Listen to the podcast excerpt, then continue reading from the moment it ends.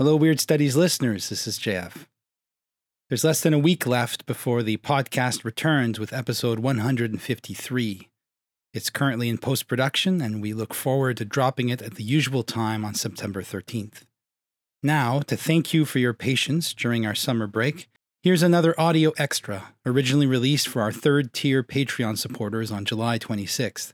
It's an attempt on our part to get a conversation going on the subject of artificial intelligence and its potential effects on the arts.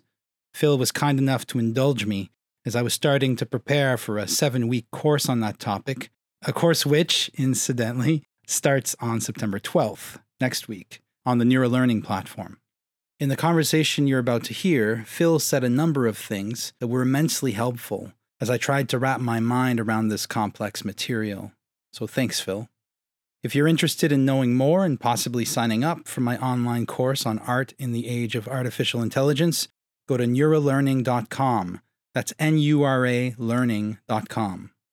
And as always, if you're looking for more extra content of the kind we hope you'll enjoy today, consider visiting patreon.com slash weirdstudies for a look at our tiers of support. As ever, many thanks to everyone who's already on there.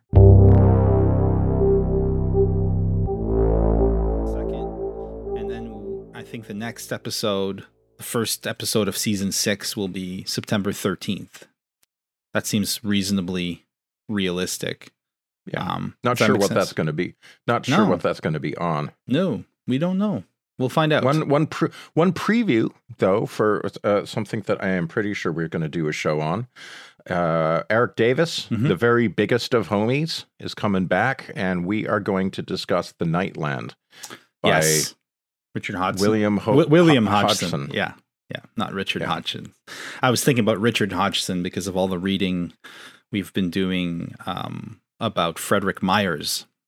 And Hodgson was one of his, another fi- figure in that cohort. Um, Somebody unknown to me previously, but I started reading The Nightland yesterday. And it's funny because uh, when Eric hit us up, like originally we were going to talk about Clark Ashton Smith's Zothique stories, which is uh, a cycle of just over the top, uh, you know, decadent, fantasy. yeah. lavishly purple, the deepest of purple uh, s- stories of a dying Earth, like the our Earth, millions of years in the future, beneath a dying red sun, uh, where sorcery and all manner of unimaginable monstrosities can flourish. yes. Uh, dying Earth shit is is dope, and uh, the Nightland is another dying Earth fiction, but much less well known, and at least certainly less well known to me. I'd never heard of it before Eric brought it up, and Eric was Eric had written an introduction to MIT Press's reissue. Uh, and it's funny because the way Eric was talking about it is just like, you know, it's abridged, but you kind of have to abridge this book because so much of it is terrible. I was, I was kind of, um, I was kind of like, well, why? I don't know. Was it still worth reading? And then I started reading it. And I was like, holy shit! Like, yeah, there's there's some flaws in the writing or whatever, but just the raw horsepower of that guy's macabre imagination, his ability to imagine a completely alien world, and also a kind of double barrel weirdness to this story. Um, the weirdness on top of the weirdness of the story is that it was written in the very beginning of the 20th century. yeah. Uh, it was published in 1912, I think. And it's science fiction before we had any of our science fiction moves down. Right. And so it's imagining, it makes you, it's the kind of book I'm finding that makes you realize how much when you're reading even really wildly imaginative science fiction, it's always kind of going to be in the style of our times. To read somebody doing science fiction shit, like a recognizable uh, speculative fiction trope, dying earth trope, but doing it without any of the accreted traditions, representational traditions, or representational tropes that we've developed for that is uh, startling. It is. At the same time, I think we're kind of living in a Victorian dream, you know? Hmm. Like they dreamt this before it happened. Like uh, Jules Verne was writing at that time. Uh, um, Robert Chambers, The King in Yellow, has some like they were kind of finding those tropes. It is startling because they didn't have the realities to base them on that we have because Yeah, we've turned true. those tropes into truths. Um, Yeah. So we've turned them into facts of life. So, but they dreamt them. Um, Yeah. So are they to blame for what we're, what's happening? Um, is the science science fiction imagination causative or merely prophetic or both? Good questions. I don't know. I'm looking forward to reading it. I haven't received my copy yet. Um, Oh, okay. yeah, I don't know. Cover, cover. The cover is dope. Quite apart from anything else, I love the cover. that art. series of MIT reissues of uh, old uh, science fiction and fantasy. what they call the radium age, which Yeah. I think is a brilliant appellation. That period from about 1900 to 1935. Yeah, I love it. They're such Ra- beautiful the books. radium age. Yeah. yeah. So superb series. it is. Um, I'm looking forward to reading that and reading uh, Eric's uh, introduction. But I don't know if that's going to be like the. I doubt very much that's going to be the first show back. No, I think we're gonna meet mid September and release it towards the end of the month. Maybe the the second episode in the upcoming series might be the Mhm. one with Eric. We'll see. But you know, lots of cool stuff um, coming up. Lots of plans for the future. Um, one thing that will be starting in September on my end is a new Nura Learning series of lectures slash discussions um, that I feel particularly enthusiastic about or because because it's so urgent um so it's something i'm calling art in the age of artificial intelligence which is obviously just an extension of the title of the book i wrote art in the age of artifice. Artificial intelligence and artifice are of a kind i believe um and that's kind of be like one of the main topics of the course this implicit artificial intelligence that's already been with us for a very long time, such that what we're calling AI now is simply the latest instantiation of something that's been around for a long time. Um, Hmm. I read Phil's amazing Patreon essay from uh, last couple of weeks ago, "The Witch's Curse." Witch's curse. Yeah, and so I thought, well, it'd be nice to have a, a kind of preliminary discussion on the topic here in this final extra of the season. Not that I have like some big ideas to share just now. I'm in the the I'm in the middle of the explosion, the detonation right now. You know, when you're doing you're starting research and then it's like you're just caught in an extreme slow motion f- like fracturing of your thoughts into a million pieces and they're all floating around you and it's really hard to grab onto any one thing and kind of say oh this is what i want to talk about i'm just like in, Yeah. in the middle of it but lots swirling around you know and um and i thought we could start with phil's piece and kind of talk about this this thing because Sure. and i'll tell you why okay to start why I think this is important. It's like for me, I want to start with the affect of the time, which is ironic because later, one of the things I want to talk about is the death of affect, according to J.G. Ballard. But the affect or the the the emotional state that these large language models and you know generative AI in general, Midjourney and all those DALL-E put one in as an artist. Like for example, when we were in Scotland, I had uh, ChatGPT generate sonnets, and um, it generated them in under, of course, under a two three seconds. They just appeared.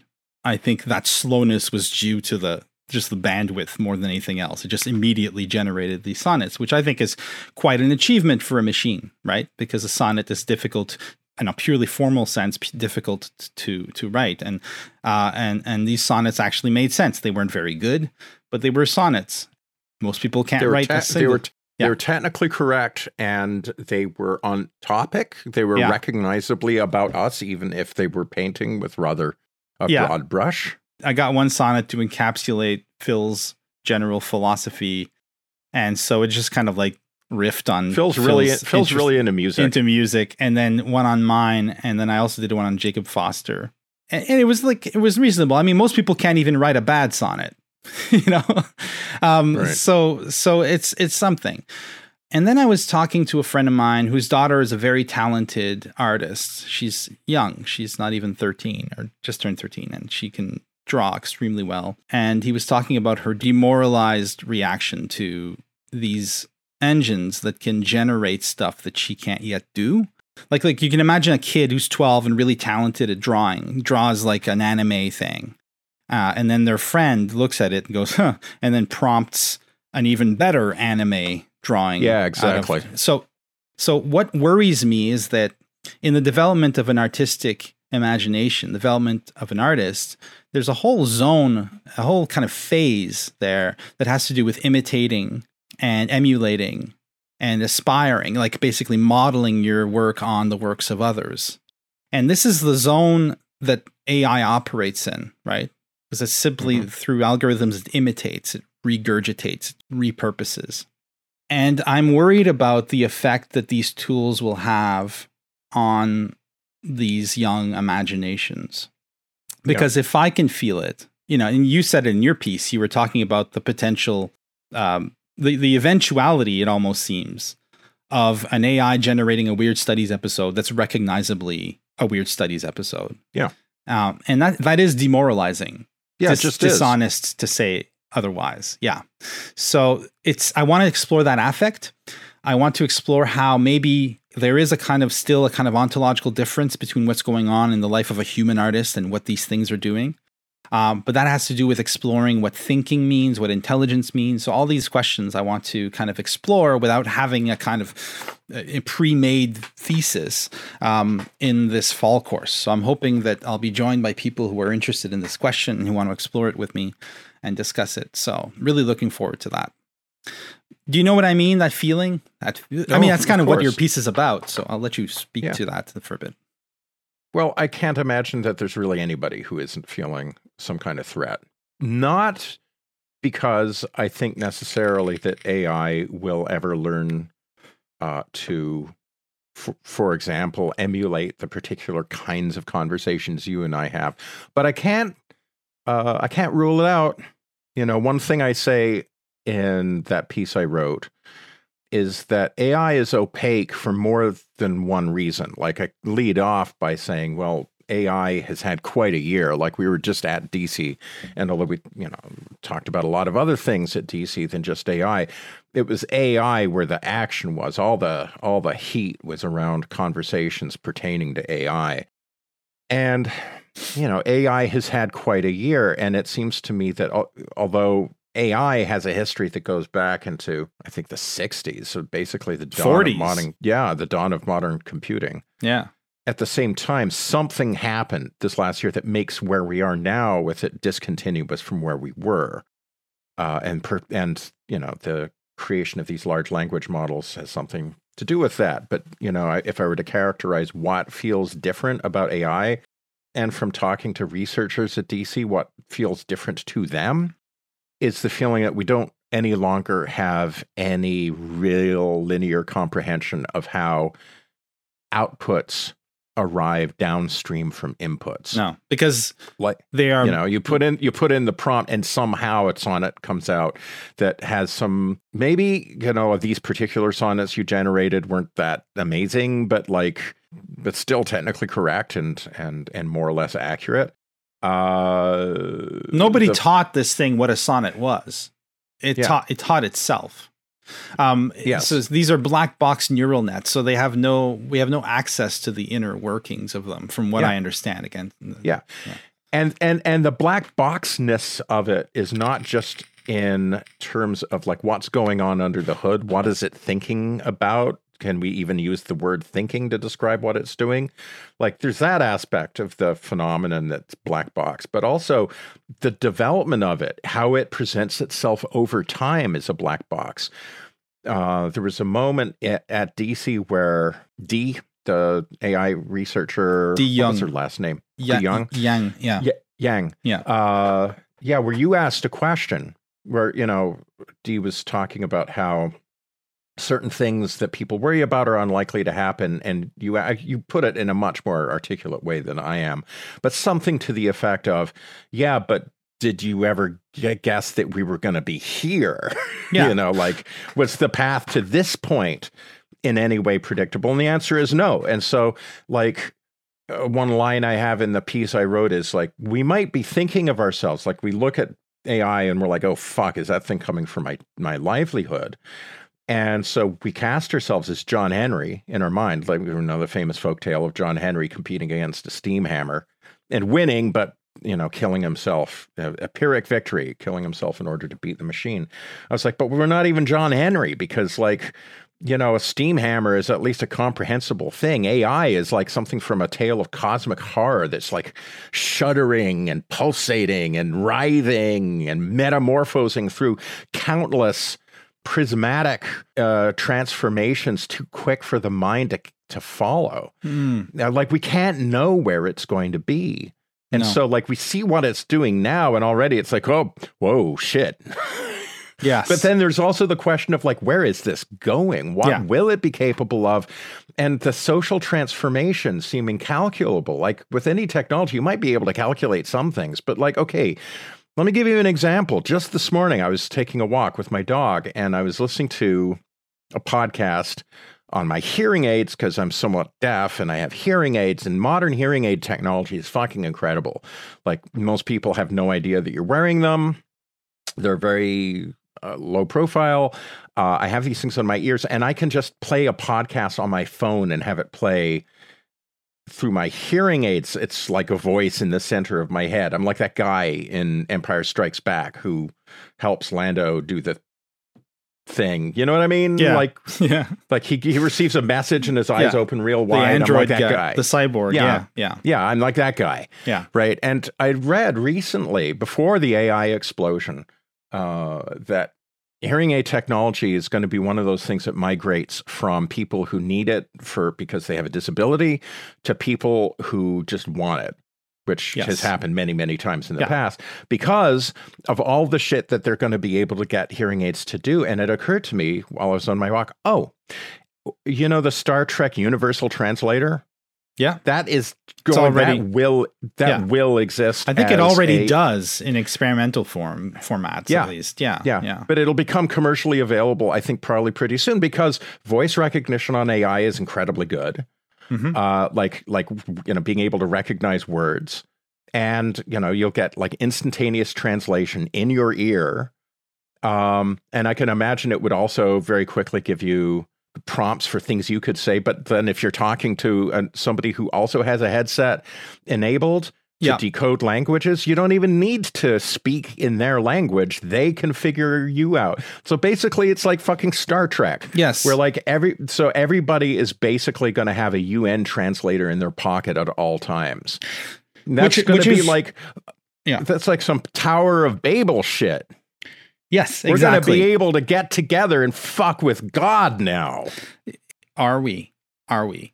Or are we just fooling ourselves? Because I think Well, that I'm kind of kidding around. no, I and know, I know, am- I'm playing and along. I am kind of baiting you a little bit. But don't you think this is like a kind of a no, no, no. I think that that technology makes us feel like we're in some kind of crazy story here? Uh, totally, totally. But I think that if you if you if you give it a bit of thought, such a development would be absolutely tragic, uh, despite its use utility. I think what that's a perfect example. That prospective technology, that theoretical thing of like uh, uh, an immediate universal translator that's not even visible. Like it's not like you're holding you're like you got these huge you know earphones on and you're like like a guy sitting in the UN like uh, and waiting for the interpreter to translate. No, no, this is an immediate boom. Like people will be talking to you in Mandarin, you'll be hearing them in English.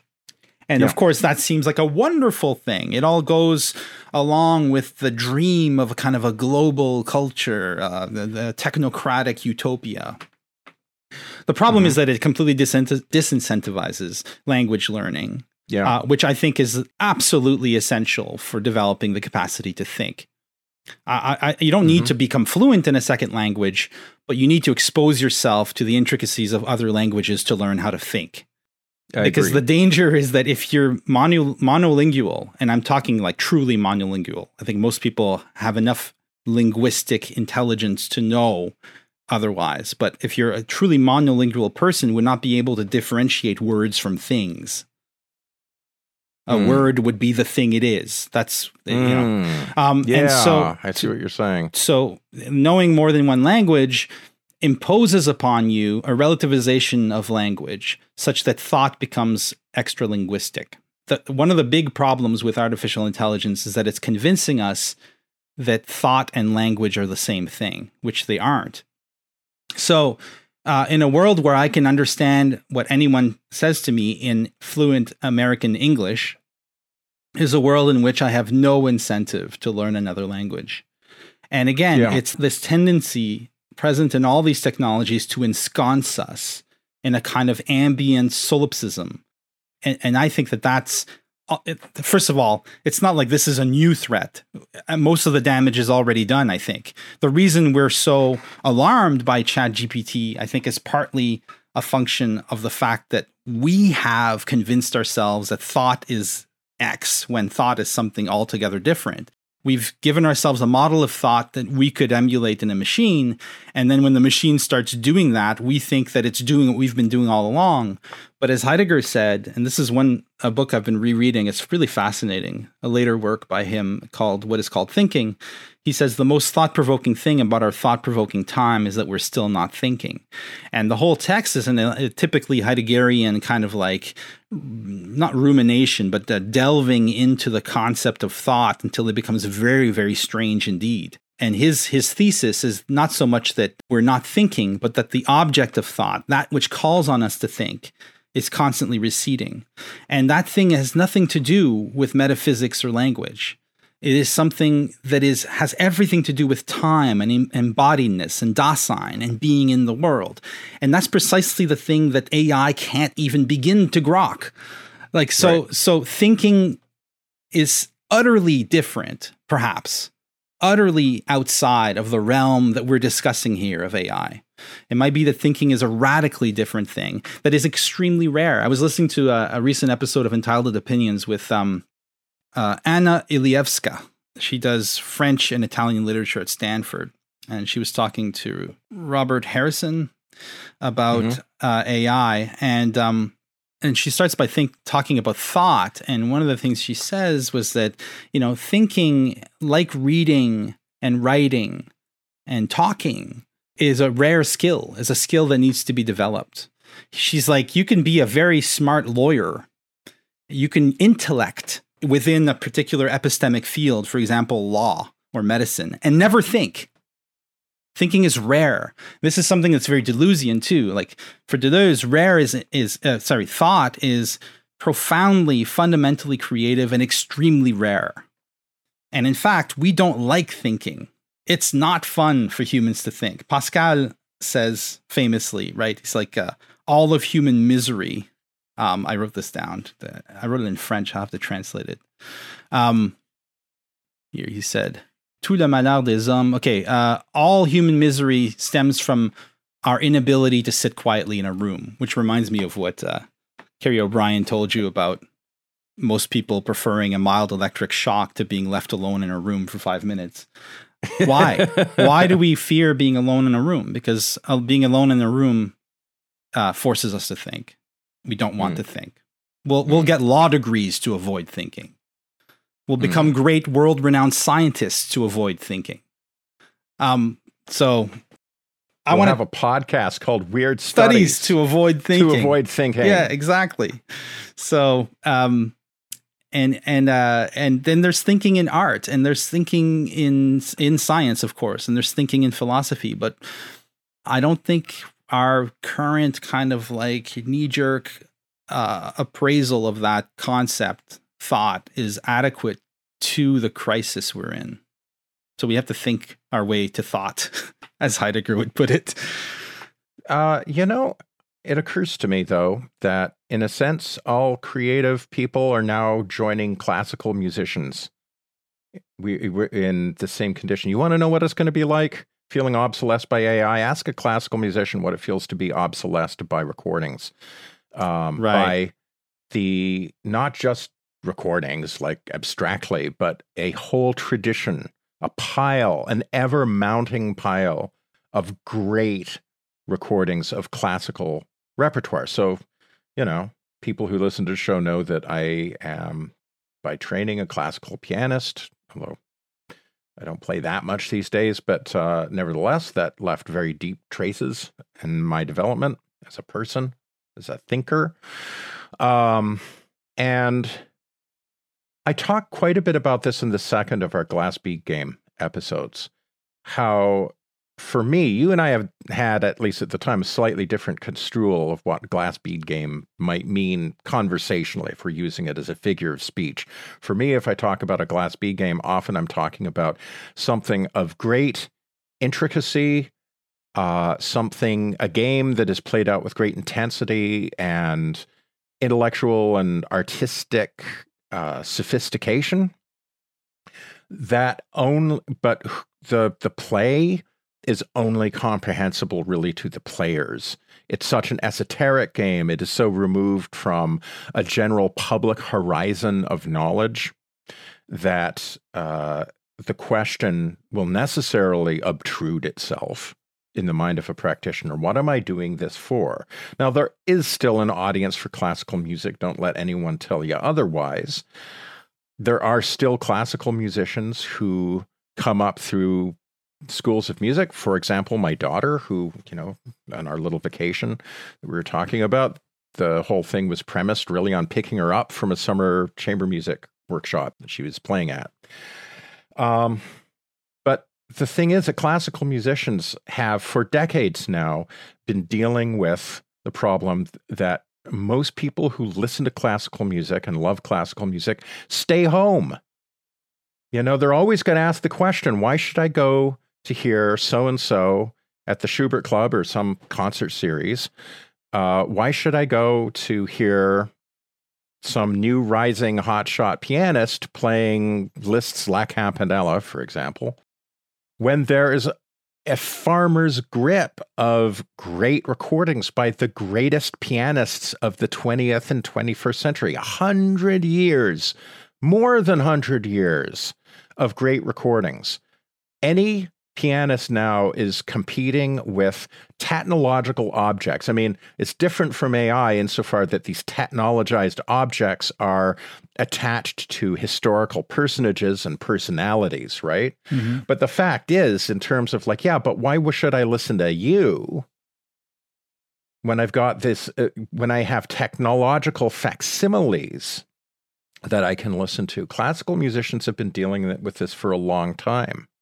Uh, art is possible under those conditions, but it's also a recipe for uh, I don't know, a lot of malaise. You know, it's yeah. like uh, it's a burden that you deal with as a classical musician that, say, a novelist doesn't. Yeah, uh, or a poet. Like you know, you can say poets apply a very unremunerative art form. How do you make a living as a poet? Probably teaching in a MFA program somewhere right? In which respect, it's a lot like being a classical musician. There are very few classical musicians who can live entirely from uh, playing concerts. You know, most have jobs teaching somewhere.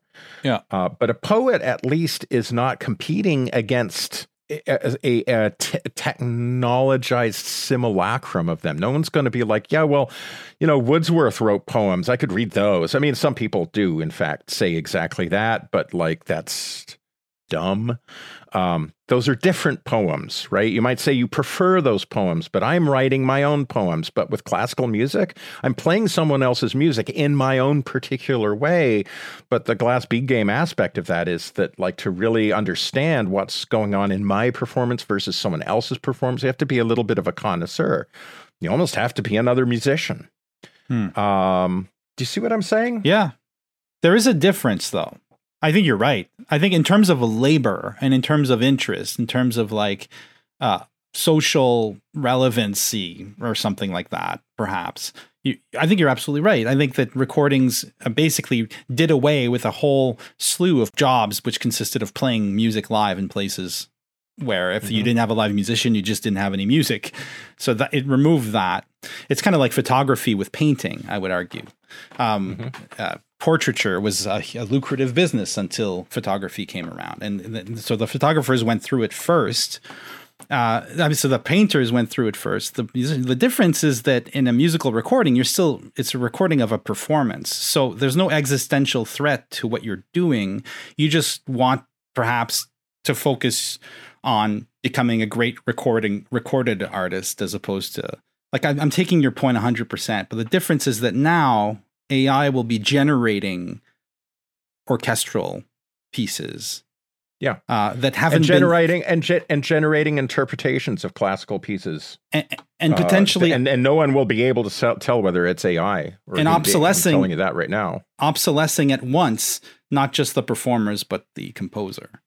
So Mm. so th- the No, no, I, I Yeah. recognize that Yeah. it's a different order of magnitude. but yeah, but you're where I right. was, but but uh, because AI kind of fucks everybody all at the same time, as opposed to just fucking some group of artists piecemeal. But the point that I was moving towards is that I think you know when I was a pianist, it tends to throw a lot of the focus on art as your own development Mm, like this is where I end up at the end of the little piece that I wrote for the Patreon right.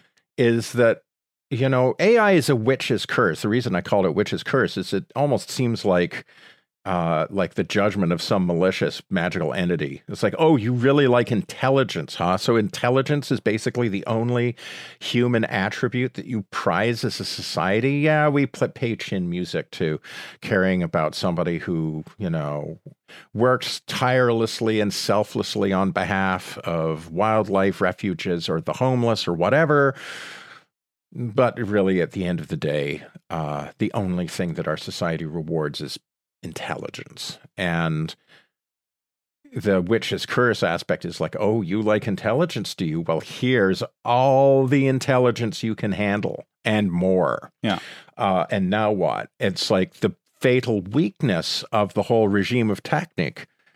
Well, it's a great strength. It makes for makes Technic seem like an unconquerable force, but like it's the reduction of the human to being a processor, something that is performing linear, rational functions or operations in order to produce things at an ever accelerating uh, rate.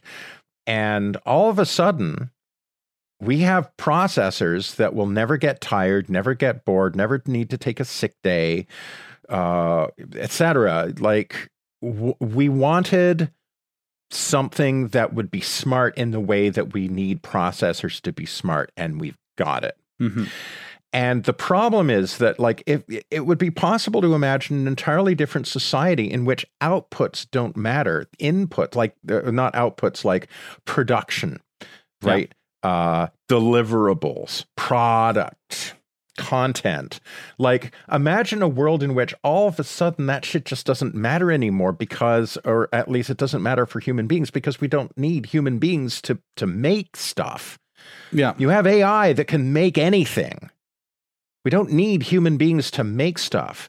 And that feels like existent the end of everything because we have lost the ability to understand or imagine the human as something that exists to do something other than to make things, than Mhm. to produce.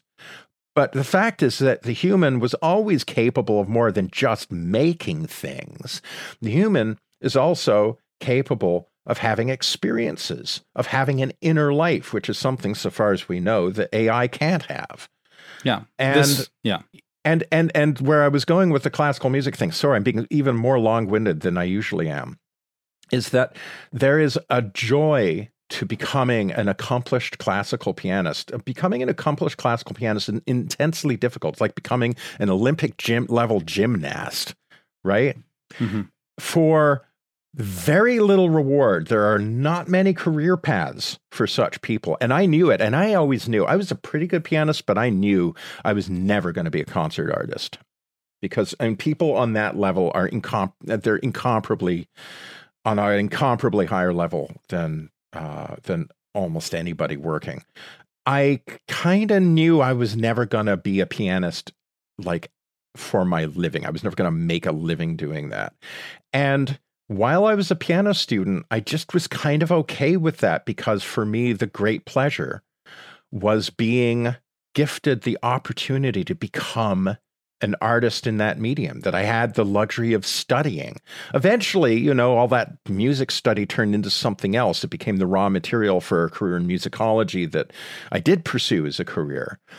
But my point is like the actual experience, if we could detach the idea of study as being like vocational education, if we could detach the idea like, oh, you did a degree in piano, well, you must have done it for something to equip yourself to for some career, some way of making money. Well, if we detach that, if we say no, say no, what if we understand those years I spent studying classical piano just as the development of me as a human being? That's actually what it turned out to be. That those years I spent studying piano didn't lead to a pianistic career. They led somewhere else.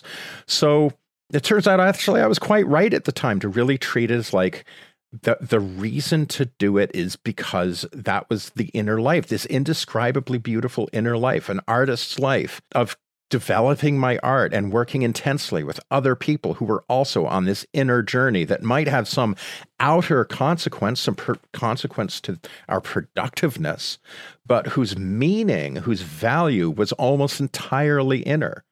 The value was the doing of the thing. This idea is the kind of thing that makes people curl their lip in a snarl. Like, oh, must be nice to have the privilege of being able to study something without having to worry about what it's for. Well, we're all going to be in that situation in about five minutes. And suddenly, the idea of having an inner life isn't a privilege. It's not something that only, uh, you know, well off, lucky people get to have. Suddenly, having an inner life is the only thing that's going to differentiate you from these machines. I'm trying to kind of get a sense of like imagining a world in which what it's for, what your work is for, your study is for, what your art is for, your artistic practice is for, is a stupid question. Yeah. Because it's only ever going to be for something other than making things for Technic. I agree and disagree with that. I agree with it very wholeheartedly in in the sense that I think we've completely lost um, the ability to cultivate interiority, to cultivate autotelic processes, the processes that are done just for the sake of doing them. Uh, we tend to think way too much in terms of how what we're doing will contribute. Uh, at the same time, it's okay. I'll give you a a scenario, thought experiment that I've been playing with. Imagine in uh, that in the year 1890, some steampunk engineer, inventor, created a machine that was capable of cranking out paintings, totally new paintings. So this is an artificial intelligence powered by steam. It's activated by a, a, a, tasseled rope that you pull, and all of a sudden a curtain opens and these paintings, completely framed yeah, with gilded frames, start coming out. And this guy at the big unveiling pulls the rope, and the paintings start coming out, and they look like Rothko's and Kandinsky's and Picasso's. And everybody mm. laughs at him and walks away. Uh, because obvious, and he bows his head in shame because his project was a total failure. Right. Um, so it's kind of an ambiguous story because on the one hand, you're like, well, see, art, uh, uh, an AI will only be intelligent insofar as its outputs are seem intelligent to us. Yes. A lot of things that that seem intelligent to us now would have seemed like gibberish to people a thousand years ago. Yeah. Okay. If you went back in time and started to tell a, a typical medieval peasant about quantum physics, he would just think you're insane, and he would be in his rights to think that because what you were saying, what you'd be saying, what you're be, saying sounds bananas. Would yeah. be gibberish to him. There would be no yeah. frame of reference in which this could make any sense at all. So therefore, um, we have to keep in mind that our AIs are only going to be um, as intelligent as um, as as as we deem them to be. Now, it, it's possible because in my story that AI may have been way ahead of everybody and coming up with the next the art of the future. Well, then the question is, well, may so maybe the uh, the AI is even more prescient, even more artistic than a human being. Look, it's it's cranking out Kandinsky's, but of course, Kandinsky's weren't Kandinsky's before Kandinsky, the flesh and blood person, was around and making those paintings. Hmm. So the odds of Kandinsky ever arising in the wake of this revelation, of this machine, are near zero. Cubism mm. would never have developed if some machine had cranked out cubism and everybody had laughed and walked away.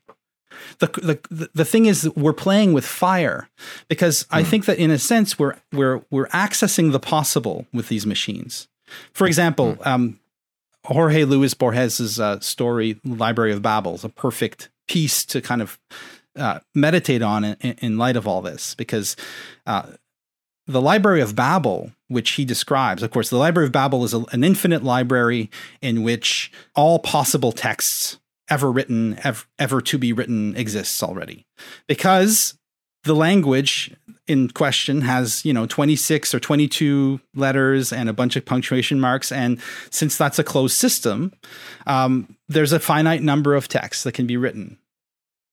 Near infinite. Well, it's it's essentially it's quasi infinite, but it's not infinite.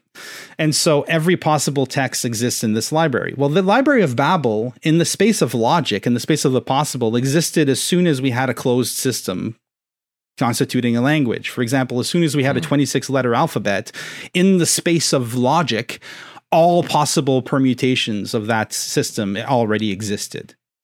So, what we've done is we've just developed a technology that goes and fishes books out of the Library of Babel.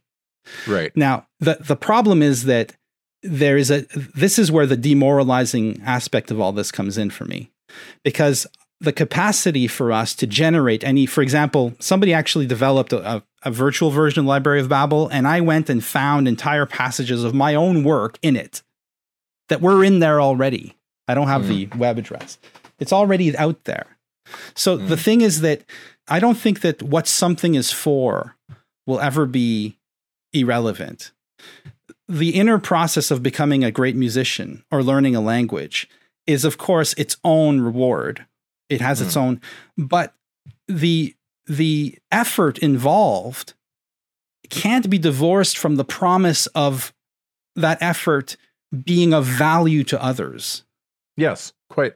And that's the, what something the, the is nature, for. That's the making yeah, and, part of creating. Uh, yeah, and and I think that one thing that is incalculable but will have to change, must change. I can't imagine it not changing. Is the nature of what audiences are. Yeah, yeah. That that uh, perhaps you know it's just sort of like if I go to hear this is an example actually from my book Dig, because actually I talk a lot about this stuff in the last chapter of Dig, in my chapter on John Benson Brooks. Mm-hmm. Um, never actually thought, but uh, thought of it until now. But that last chapter is actually very relevant to the AI conversation and what art is for in an era where AI can just kind of do everything, or at least do everything at a level that um, lazy people will be like, "Yeah, close enough." Yeah, that's good enough. Not a great sonnet, but whatever. in fact, so, in some ways, some people I think it's better because it's more digestible. It's it's yeah, exactly. it's conceived, it's preconceived thoughts. Like there's nothing really yes. surprising in it. But anyways, go on. But uh, you know, one one thing I, I say is like, okay, so there's a book actually that I would recommend, but called "For the Love of It: Amateuring and Its Rivals" by Wayne Booth, who is known to some of you, perhaps, as the author of a particularly good style guide, like a guide for writing style for academics. Um, but Booth was a, I think, University of Illinois, maybe University of Chicago English professor who lived to a ripe old age, I think into his 90s. Um, and is well known as, you know, a, a, a language dude. But interestingly, started learning cello when he was 40. And that's incredibly late to be picking up a musical instrument. I mean, the time to pick up a musical instrument is when you're a kid, when you have incredible neuroplasticity. Your body and mind can wrap itself around the incredible complexities of playing a musical instrument. And cello is not easy. And string instruments generally are not easy. Your hands are doing totally different things. One hand is fingering the, the, the fingerboard, the neck of the instrument, the other is bowing. Um, difficult coordination. And Booth started playing cello when he's 40. And by his own account, from after four, almost five decades of practice, he was able to make a lot of progress. He was able to play Brahms chamber music, but by his own account, not terribly well. Like, nobody would buy a ticket to hear Wayne Booth play a Brahms quartet or something. But if you know amateur musicians, or for that matter, if you have a child who's going to a Suzuki program, like a early childhood strings program, like my daughter did, lo these many years ago, and you go to one of those end of the semester concerts where all the kids get up and play "Go Tell Aunt Rhody" and "Twinkle Twinkle Little Star," what's your experience there? You know, your experience is going to be like you're really bored you have this vast Sahara of boredom stretching out on either side of a durational interval in which your child gets up and plays Go Tell Aunt Rhody. And within that interval that your child is up there, it might as well be fucking Heifetz. Yeah. Standing up there, your attention is galvanized. Uh, you are a hundred percent in it, and the you know, the setbacks, the triumphs, like, oh, getting lost in the middle section. Oh, but she found her way back. You know, that stuff is of intense importance because it's your child, right? Mm-hmm. What kind of asshole would go to a concert like that and be like, well, it wasn't really that good? I mean, yeah, I guess she played okay, but like, would you buy a ticket to hear that? I don't think so. Yeah. Um, that's my that's my asshole voice. Mm-hmm. Uh, my entitled asshole. I want all the product I have coming voice.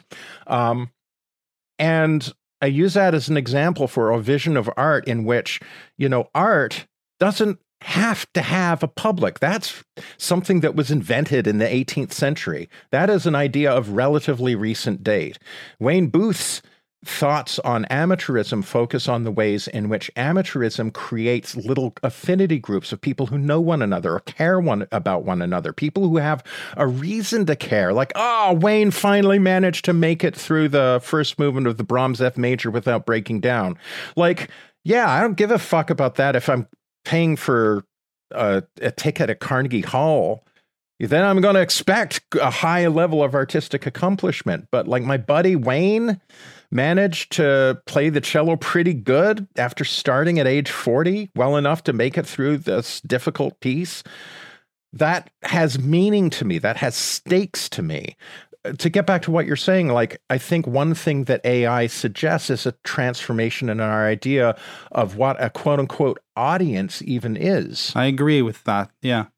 But I think that that's a, a that will be a Pyrrhic victory, I think, because I think it underestimates the huge contribution which music has made to civilization, uh, which uh, is unthinkable without an audience. So I think that our mm, but we're we're conflating two things: an audience and a public. Well, I mean a public. Uh, you you you you need um, you need art to matter to everybody for art to Oh yes, I think so. I think so. Absolutely. I think that in a world where I think that this, it's like uh, it's like the readers in um, Ray Bradbury's uh, Fahrenheit 451, the people who gather in the wilderness to memorize texts and then burn the books themselves because they know that all the books will be burnt anyways. But they're dwindling numbers. They're ever uh, um, narrowing a capacity to even understand what it is they love because there's no social dimension anymore to this thing that they're doing. Like I think, of course, that, of course, there's a social dimension to it. They're well, there is so, so long in as, the woods. Yes, and, I know, but and you might say, well, that's not a very nice social dimension, but you can't say that it simply destroys no. the domain of the. Note what I use the art. word a pyrrhic victory. That's what I'm saying. So it is a victory, but it's not the victory we should be aiming for in our culture. That we'll have cloistered little groups that still enjoy things that everybody need um, it just doesn't seem like uh, it's it's good. I mean, it's it is what it is. It's the glass bead game. But I'm hoping but, but, that that there are fundamental truths about art and about creation and becoming that can um, contribute to the development of an episteme that would allow us to maintain a, the, the the primordial valuation of art that we once had as a culture. Um, and uh, that sounds kind of like conservative, but um, and and when I mean art, I mean po- poesis as opposed to techne. So I just want. I think that the the creation aspect, which has anything to do with the process of becoming, with becoming a great musician, and other people who are also in that process of becoming in some way, participating in that and forming communities. That's obviously absolutely essential. That's kind of like the battery that motors the whole thing. You need those cultures. But at the same time, um, if there's no reason to do something, if there's no making involved in the creating, if there's nothing made at the end, I think that you'll have dwindling numbers of people even able to understand the to even acquire the vocabulary to think in those terms as time goes on. And we've seen this you know less and less people listen to classical music. And um, mm-hmm. i don't think it will ever go extinct so long as there are people there to gather and and discover what this is. But i think it's in everyone's interest to discover what's going on in that in those art forms. And i think that if nothing else this ai miasma is just getting in the way of our seeing that, of our experiencing that. And I agree with you. I think that the the power of art has everything to do with with uh, becoming in time, embodiment, the moment, the event, the the the now, the performance, right? But we we don't have an artistic theory to back that up because of Technic. We've been uh, forced into an epistemic model of art which is simply inadequate to the reality of art. So before we settle for small glass bead game, kind of like Castalias that will preserve the knowledge that within in the in the coming dark age, maybe there's a chance of developing an epistemic model that will save art from that fate. So that's what the course that you're going to be giving will do. It will do that. By the end, everyone yes. will know what to do next, how to proceed. Yes. Yeah. Exactly. So, uh, so that's a pretty good selling proposition for your course.